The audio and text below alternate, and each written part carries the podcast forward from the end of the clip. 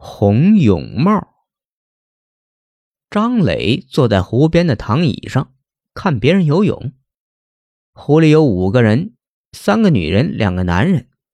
那个年长的女人比较胖，另外两个年轻的女孩身材都不错，赏心悦目。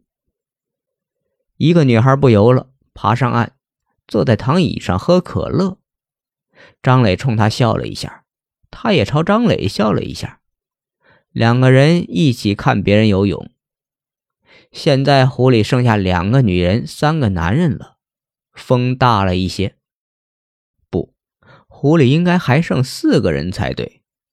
张磊直起身子，又数了数，湖里的的确确是五个人。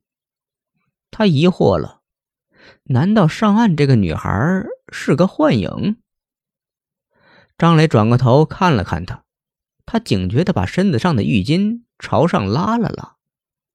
张磊再看湖里，一个年长的女人，一个年轻的女孩，一个戴黑泳帽的男人，一个戴花泳帽的男人，一个戴红泳帽的男人。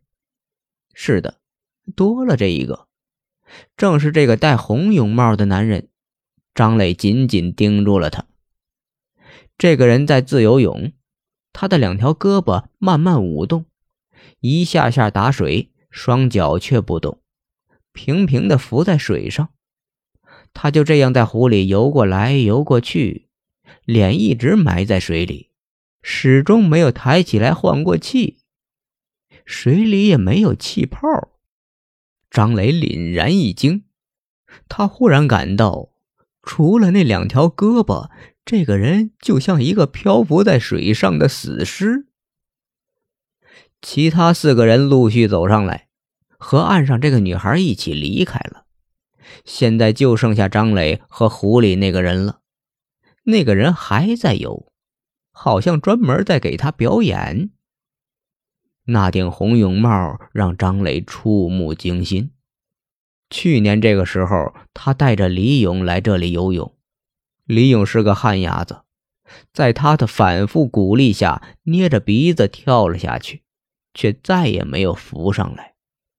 张磊没救他，欠他的三万块钱也就一笔勾销了。张磊想离开，却不敢离开，他必须看到湖里这个人的脸，确定他是不是李勇。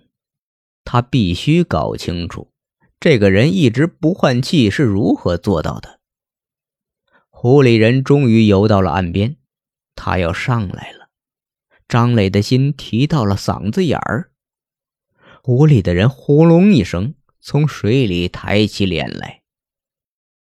张磊被淹死了，他浮在度假村旁边的湖里，头上戴着一顶红泳帽。